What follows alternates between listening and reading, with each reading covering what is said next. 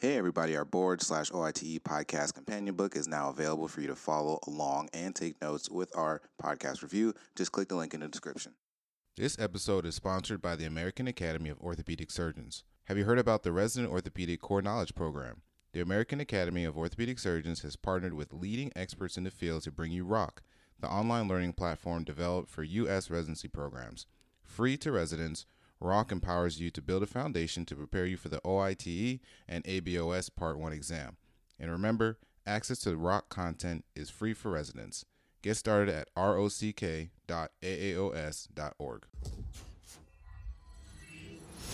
Hello, everybody, and welcome back to yet another episode of the Nailed It Ortho podcast. My name is Dr. Wendell Cole. Myself and Dr. Spencer Woolwine are doing this OITE slash our board review series. Now, please do us a favor. If you have been listening to us for a while and have learned something, please go and leave us a review in iTunes, Google Play, or Stitcher. However, you listen to us, we are trying to reach 200 reviews by the end of the year, and I think we can do it. And without further ado, let's get into today's episode. You are now listening to Nailed It, the Orthopedic Surgery Podcast, featuring doctors Jay Fitz and Wendell Cole.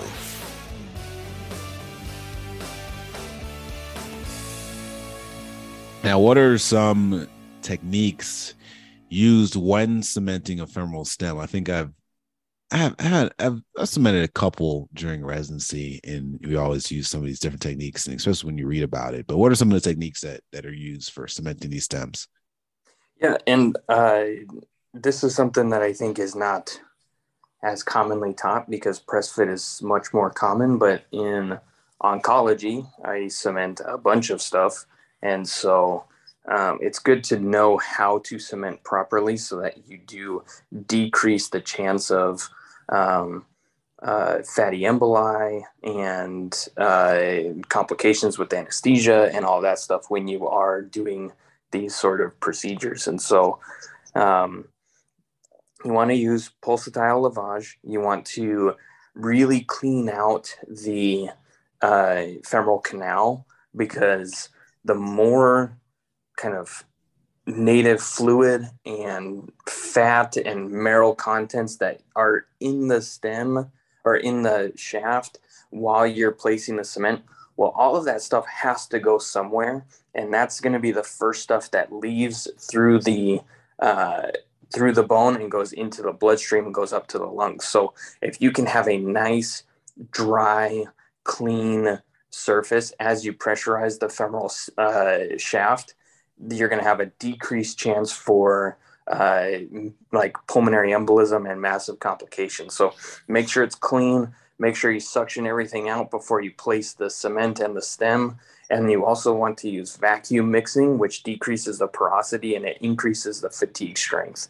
And uh, kind of going back to what you were talking about with the stem design, for the longest time, I was thinking that my attendings were crazy that they weren't putting these porous coated stems in with cement because I was like, that's how it's going to bond better. It, it makes more sense until I actually kind of thought about it. And it, if you have a rougher stem, any sort of micro motion that occurs, you're basically just taking sandpaper to the cement and you're just increasing the wear. So, uh, for those out there that also thought like me, that thought, why not use a porous stem when cementing, it's because there's always going to be some micro motion. So if you can do micro motion with a highly polished stem, then it's not going to wear through the cement. So, um, yeah, that, that's just kind of a side note that I, for the longest time, thought people were crazy because the polished stems just didn't make any sense to me. But you're actually not trying to glue the the stem to the femur. You're trying to create a uh, kind of a distribution of forces out laterally that the stem uh, pushes on as they bear weight, essentially. So, um, going back to non-cemented or press fit stems, what are some of the different types? Yeah, and and again, we're gonna keep this kind of really really broad in general. I don't think they're necessarily gonna test on like the intricacies of the different types of stems, but just so everybody knows, you can have metaphyseal fitting, um, stems. This is where you broach to prepare the metaphysis. So next time you're in a case, you know, you'll see, uh, or you, depending on what stem or what system your attending uses, you may see them um, ream the canal first um, if they're going for more diaphyseal fit, and then broach. Uh, I don't know how to try to describe a broach, but it almost looks like it's in the shape of the stem itself, and you're using this to prepare the metaphysis to get the uh, the eventual implant. You also have metadiaphyseal fitting stems, and this is where you may broach and ream um, to prepare the metaphysis and the diaphysis, as well as diaphyseal fitting stems, where again you may be doing a broach and ream type of thing. Um, and, and so, what are some different techniques used for canal preparation for the stem? And I remember just knowing the diff- knowing this term and knowing the difference of what these are. I was like, oh, okay, now it makes a little bit more sense what they're talking. You know, I can kind of keep up a little bit more now. So, uh, some of these uh, different techniques, um, basically, like you said, uh, broaching plus placing a an oversized stem, meaning you're going to broach to a seven, but but the um, the stem, the final component seven and the broach seven are almost always slightly different sizes. I don't know of a company really that does a broach of a size seven and then you place a size eight stem in. Um, but the the the final implant size is usually about one to 1.5 millimeters bigger than the broach, so you do get that press fit. Um, you uh, place those hoop stresses to prevent motion, and those hoop stresses keep the implant stable while the bone grows onto the implant or grows into the implant.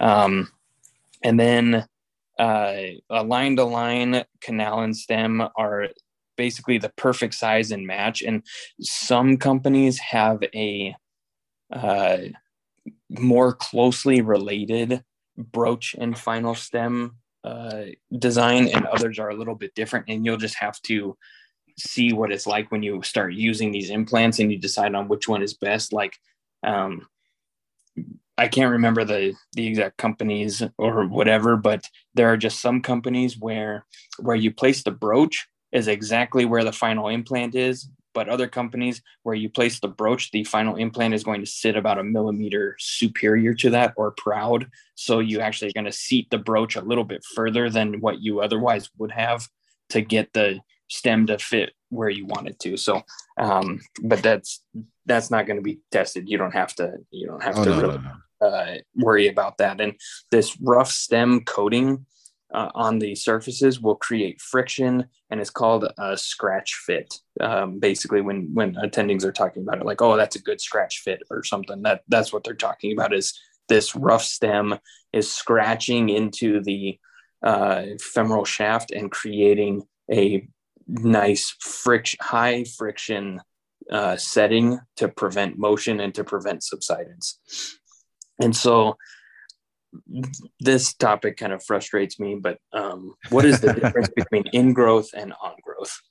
Yeah, so ingrowth is when when bone grows into the implant. So this is going to be, um, you know, used when these implants are have like beads or mesh or porous metals. Um, and in the porous coating, you typically want the size to be between 50 and 150. I think it's like microns or something like that. Um, so again, ingrowth, bone grows into the implant. On growth is that the bone grows onto the roughened implant surface. So these implants may be plasma sprayed or grit blasted, or you know, it may be hydroxyapatite uh, may be used on the implant as well, but these don't have the pores um, like it does for the ingrowth. So ingrowth, bone grows into the implant, on growth, bone grows onto the roughened implant surface. I swear I've seen a question on on this next one. Um, what is the chemical formula for hydroxyapatite? I don't know. Uh, yeah, no, you like, you you definitely uh, have because it's been on a recent OITE where it said basically this was the question. What is the chemical formula for hydroxyapatite? And it showed calcium 10 phosphate 6 uh, hydroxy component 2 i don't there, there's no way for me to tell you that. Look, it up. Basically is there's 10 calcium six phosphate and two hydroxy. So that's where you get the hydroxy part is the two hydroxy. Apatite is basically just fancy way of saying calcium phosphate. And it's an osteoconductive uh, plasma sprayed surface coat, and the coat roughens uh, and creates a porous type of surface for the bone to grow. And uh, osteoconductive, um, uh, basically, um, it's not uh, giving bone to the body to grow, but it's giving a more beneficial uh, surface for the bone to grow on. So that's why it is a conductive, excuse me, a conductive type of uh, uh, bone graft, you could say, because hydroxyapatite is also used in bone graft, but it's not uh, osteogenic, it's not osteoinductive, it's osteoconductive. And uh, the reason why I hate ingrowth and on growth is I don't want to confuse anybody, but in my opinion, uh, bone can only grow onto an implant. Um, mm. Even if it goes in the pores, it still grows onto the metal. It doesn't ah, become. It doesn't become one with the metal. Like you're not going to have a metal ion and then a calcium and then another metal ion creating an ingrowth type of structure. It always is going to grow onto the implant. Just because it goes through a pore, it still grows onto it. But that's just my personal frustrations with ingrowth and on growth. So still know the difference. People talk about an ingrowth component versus an on growth component, but just know that it's I don't know. It frustrates me. Um, but uh, so we talked about hydroxyapatite. We uh, talked about that it's a conductive plasma sprayed surface coat. Um, for kind of polyethylene, I think it's good to at least maybe go back to it a little bit and talk about um, kind of maybe we can go over like what the radiation does and free radicals and oxidation versus cross linking if you want to or uh, if not we can just uh, kind of have people go back to the knee section where we talk about that stuff. Uh i mean here let's see if we can i guess i can pull it up really quickly. Why not? You know it's it's it's a it's a, it's a refresher. Let me let me find it here. Yeah, I'll uh, kind of briefly talk about. So yeah, for, poly, polyethylene sterilization, you're going to do gamma radiation, which is the most common form of polyethylene sterilization. And what that's going to do is it's going to result, unfortunately, in an oxidized polyethylene uh, and results in osteolysis. So the sterilization is only one part of the process of uh, the polyethylene kind of development. And so, if you are uh, going to uh, do gamma radiation and oxidize the polyethylene, um, should you do it in a oxygen rich environment or a oxygen depleted environment? Yeah, so you should do that in a um, oxygen depleted environment. If you do it with a, with a bunch of oxygen, you may get um, you know free radical formation and when you get uh, free radical formation, you get oxidative degradation of the polyethylene, which can lead to polyethylene wear. Um, so yeah, that's why we, you know, oxidize these not in free air, um, and that helps increase the poly stiffness. Um, oh, I'm sorry, oxidizing our oxidation uh, when you have that with the free radical formation uh, increases the stiffness and decreases the strength. So uh, we do not want to um, we do not want to sterilize these in free air. Um, so we do that in like an inert atmosphere with ethylene oxide or gas plasma. And I know one of the other other other things that we talked about was kind of like remelting and annealing and in in the in the role that those play with poly in that remelting is when we have the poly that's going to be changed from a crystalline to an amorphous state um, and that's going to reduce the fatigue stiffness versus annealing is when the poly is going to be heated all the way to a temperature below its melting point so it's not all the way it's not all the way melted like in remelting. Um, with annealing, this this keeps the um, crystal crystallinity, but it leaves a little bit more free free radicals than, than remelting. And um and and then yeah, you mentioned the gamma um, or electron beam irradiation um, is is used to help increase the cross linking of poly uh, of polyethylene. Um, anything else you want? To, oh, oh we did talk about ram extrusion and compression molding, but you know, if, if we want to touch base on that really quick.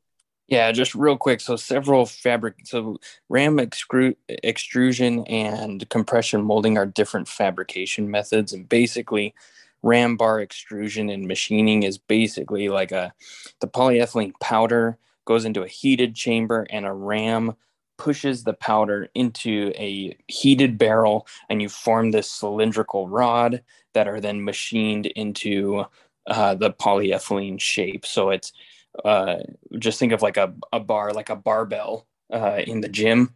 Um, but it's all polyethylene and that basically is just polyethylene powder that has been compressed into that shape. Uh, whereas um, like di- direct compression molding is where you put the powder in the shape of the final component itself.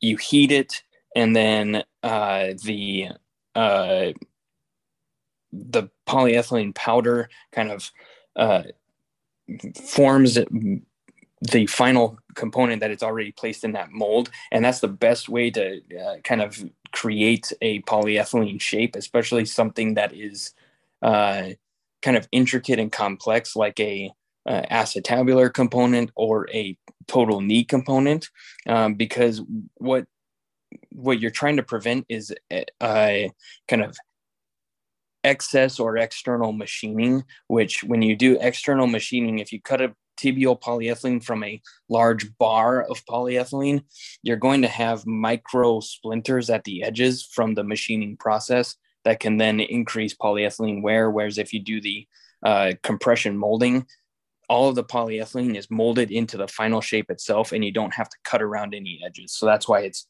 better, but it is more expensive and, and it takes longer. So this episode is sponsored by the American Academy of Orthopedic Surgeons. If you're an orthopedic resident, it's time to start building the foundation to be prepared for the OITE and ABOS Part 1 exam. The American Academy of Orthopedic Surgeons has partnered with leaders in the field to bring you the Resident Orthopedic Core Knowledge Program. ROCK is an all in one online learning platform covering 11 subspecialties.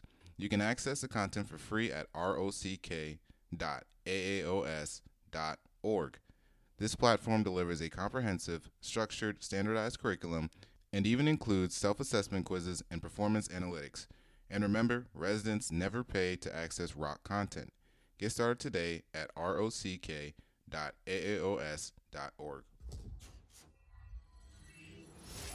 back to our our hip stuff. Um, uh, we have, uh, uh, I guess, briefly, very very briefly, we'll talk about some of the shapes of these uh, femoral stems. What are what are some of the shapes you'll hear about and maybe talk about in conference? Yeah, and again, this is just a brief overview. If you want an in-depth uh, overview of these different types of stems, go and check out our our our podcast with Dr. Anna Cohen Rosenblum. But you can have a tapered stem um, where you have a proximal to distal taper that allows the implant to to to fit, and it has a cylindrically porous coated in that section. So this can be a medial lateral a medial lateral taper, which I think you mentioned earlier that you do, or it can be in the um, A to P taper as well, or it can be both. That's called a dual taper or a single taper. Um, you can also have a cylindrical stem that's just um, can be typically just fully coated proximally and distally. Um, sometimes these types of stems can be associated with thigh pain and stress shielding. There are things called anatomic stems, which just fills the metaphyseal region in the coronal and sagittal planes.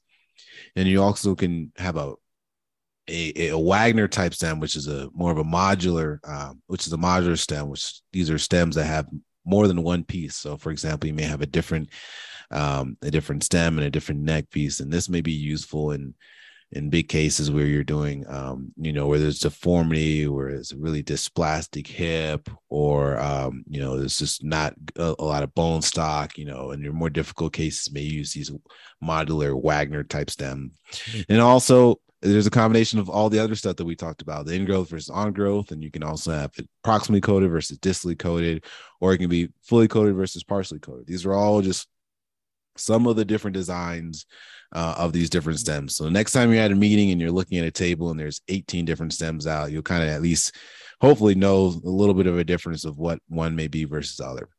Um, I don't think they're going to test on that, but that's just kind of just good to know. Um, and, and and well, I think they will put options for like using a modular stem in in uh, in a in a really complex case with really bad like dysplasia or something. Um, um, and so, so what are oh next question here? Look at that. What are some situations where a modular femoral stem may be used? I'm getting ahead of myself here.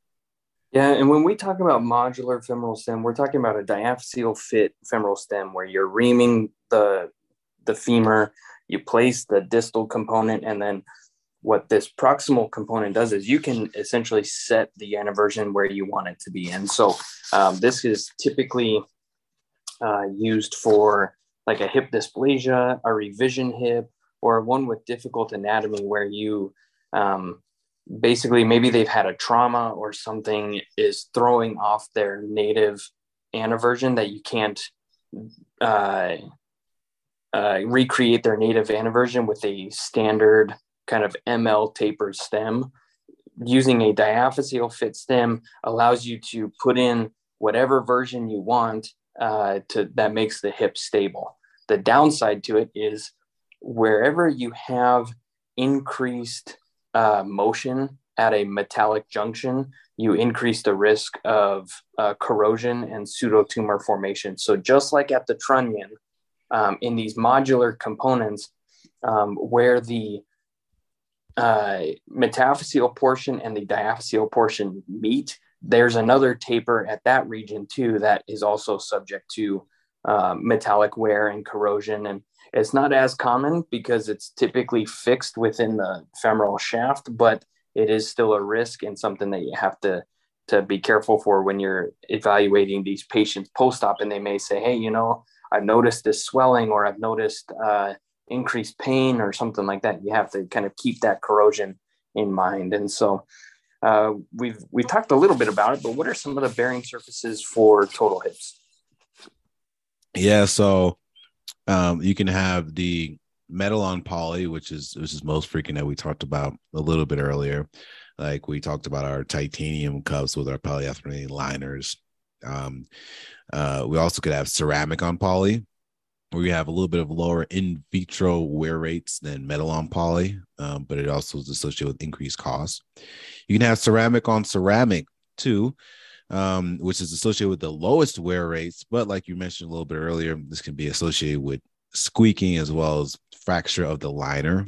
And you can also have metal on metal, which does have very low wear rates and using allows you to use a little bit of a larger head which um, allows a little bit of a lower dislocation rate. And bringing bringing back some basic science into uh, into this, uh, what what metal has the highest Young's modulus?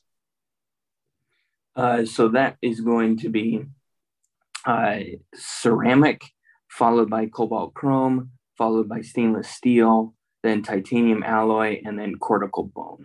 Um, and basically, for Young's modulus, kind of it, what it does is it measures the stiffness or the ability to resist deformation of a material in the elastic zone as we're looking at one of those kind of stress versus uh, strain curves. And it's looking at the slope. Uh, the slope of that elastic zone is the Young's modulus. So if it has a very high slope, meaning um, it can take on a lot of stress but not deform much in the elastic zone, then it's going to have a high Young's modulus, which is what ceramic is. Ceramic is a very brittle material. And so it can take on a high a lot of a high degree of stress, but it doesn't have uh, the ability to uh, elastically deform. Uh, the downside to that is uh, it is prone to uh, kind of brittle type fractures. So when it fractures, it's going to fracture into a bunch of different pieces and be a more catastrophic fracture rather than uh, something like uh, cartilage, which has a really low Young's modulus and it's very uh, elastic or it's not very stiff. When you fracture cartilage, it's it kind of just breaks. It's not a, it doesn't just catastrophically f- uh, fail and fracture into a bunch of different pieces. So, um, do metals with a closer modulus of elasticity to bone have more or less uh, stem related thigh pain? Yeah, it's going to be just less thigh pain and and, and less stress shielding. Um, that's why you know t- titanium has a closer um, modulus, modulus of elasticity to bone, but the closer it is, less thigh pain.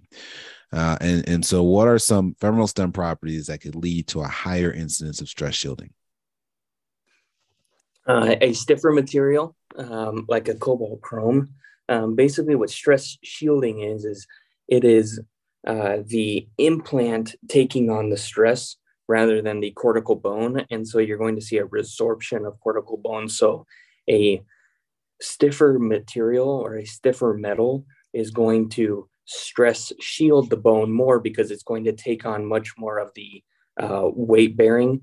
Um, distally fixed, fully coated stems are going to have an increased incidence of stress shielding because you're going to have more of the uh, fixation through the femoral diaphysis than you are through the femoral metaphysis. And so the bone is going to say, oh, well, if the metaphysis isn't being uh, stressed, then I don't have to put a lot of bone there. So it's going to resorb right. in the area. And uh, basically, that's what you're going to see is proximal osteopenia and bone loss and distal sclerosis, meaning uh, increased bone formation distally. And so uh, when you are in the uh, OR and you're putting in the acetabular component, what what's the ideal component position? Yeah, so we, we talked a little bit earlier about the ideal cup position. Just for a refresher, you want it in the center of the hip. Immediately, you want to ride the border of the ilioischial line, and inferior border, you want to ride the teardrop. But when we're looking at the actual uh, uh, position and angle wise on the acetabulum, we want about 30 to 50 degrees of abduction, or around 40, um, as well as 10 to books that anywhere from 10 to 40 degrees of anteversion, or kind of around 20 is the answer that uh, a lot of people will use. So on X-ray, when you're looking at an AP, you take a line horizontally, um, uh, you know, to the ground, and then a line going across the bottom of the acetabular component, and you want that to be in around around 40 or so degrees of abduction, and then measuring anteversion can be a little bit a little bit harder, but if you look at it kind of a cross table lateral, you can you can measure the amount of you can kind of get the amount of anteversion that you uh that you have. But in in a case when you next time you're looking and you're seeing the you know you're excuse me you're attending ream and then place the cup finally ideally that position of where the where that handle is and where the cup is being placed into acetabulum, that should be somewhere around 40 degrees of abduction and 20 degrees of anteversion. Now, when you're looking at the femur itself, the femur um, can ideally be placed around anywhere from five to 25 degrees of anteversion, but I think a safe number is to say around 15 degrees. And you can also check the an- anteversion of the femur on an x-ray if you take a look at the cross table lateral and you follow the line of the of the femoral shaft and then you look at the line of the neck of the femur. Um, a lot of times you can see it can be anteverted you know 5 10 15 degrees or so. But you really want a combined anteversion so the combined anteversion is a anteversion of the acetabular component as well as the femoral component. And that should be around 40 or around 35 to 45 degrees or so. And um, I think we I think we covered in depth like a good amount of you know the materials we talked about biomechanics and implants um you know even all the way down to like you know constrained liners and 10 degree lip liners. Um some of some of that which may not be asked on the test but some of it is just like good to know of joints on especially when you're talking about hips and just um i think we talked talked about a good amount of stuff man. What, what about you? Yeah no i i think and just to, to kind of recap on all of that stuff uh for those of you looking for kind of high yield stuff to go back to uh joint reactive forces are a good thing to go back to. Um uh, anatomy for the uh, approaches yeah. it's good to go back to because they will ask you about uh, you doing a Smith Petersen anterior approach to the hip and you encounter brisk bleeding uh, deep to the uh, I don't know, like TFL or something like that, then it's yeah. going to ask you what what blood vessel was injured, and it's the uh, uh, lateral femoral circumflex, and it's the uh, superior branch of that. So uh, just just so you know about that sort of stuff, and then they'll talk about maybe lateral femoral cutaneous nerve palsies uh, as a result of the anterior approach. So yeah, joint reactive forces and approaches are probably the highest yield things, and then uh, looking at that lumbopelvic motion, looking at templating and how templating is going to change the position of the hip in space when you put the final components in. And uh, and yeah, let us let us know if there's anything uh, you want covered or you think that uh, we uh, didn't cover enough, and and we'll do our best to kind of follow up on it. Yeah, yeah, and then we'll finish up here in our next couple episodes. I think wear will be one of the high yield things as well as like fractures, a periprosthetic hip fracture. I think that'll be a high yield like OIT thing that I, I think almost every year there's a question on that. Like, what should you do? Is, is implant stable or not? Or um, oh, so yeah. We'll yeah, get into that. Bone stock, all of that stuff. Yep. Oh, it'll be fun. So those of you that are listening, uh, we hope you enjoyed the episode and hope you're you're learning some stuff. And uh, if you have any questions, concerns, feel free to email us, naileditortho at gmail.com. And uh, and, and stay tuned. We'll see you all next week.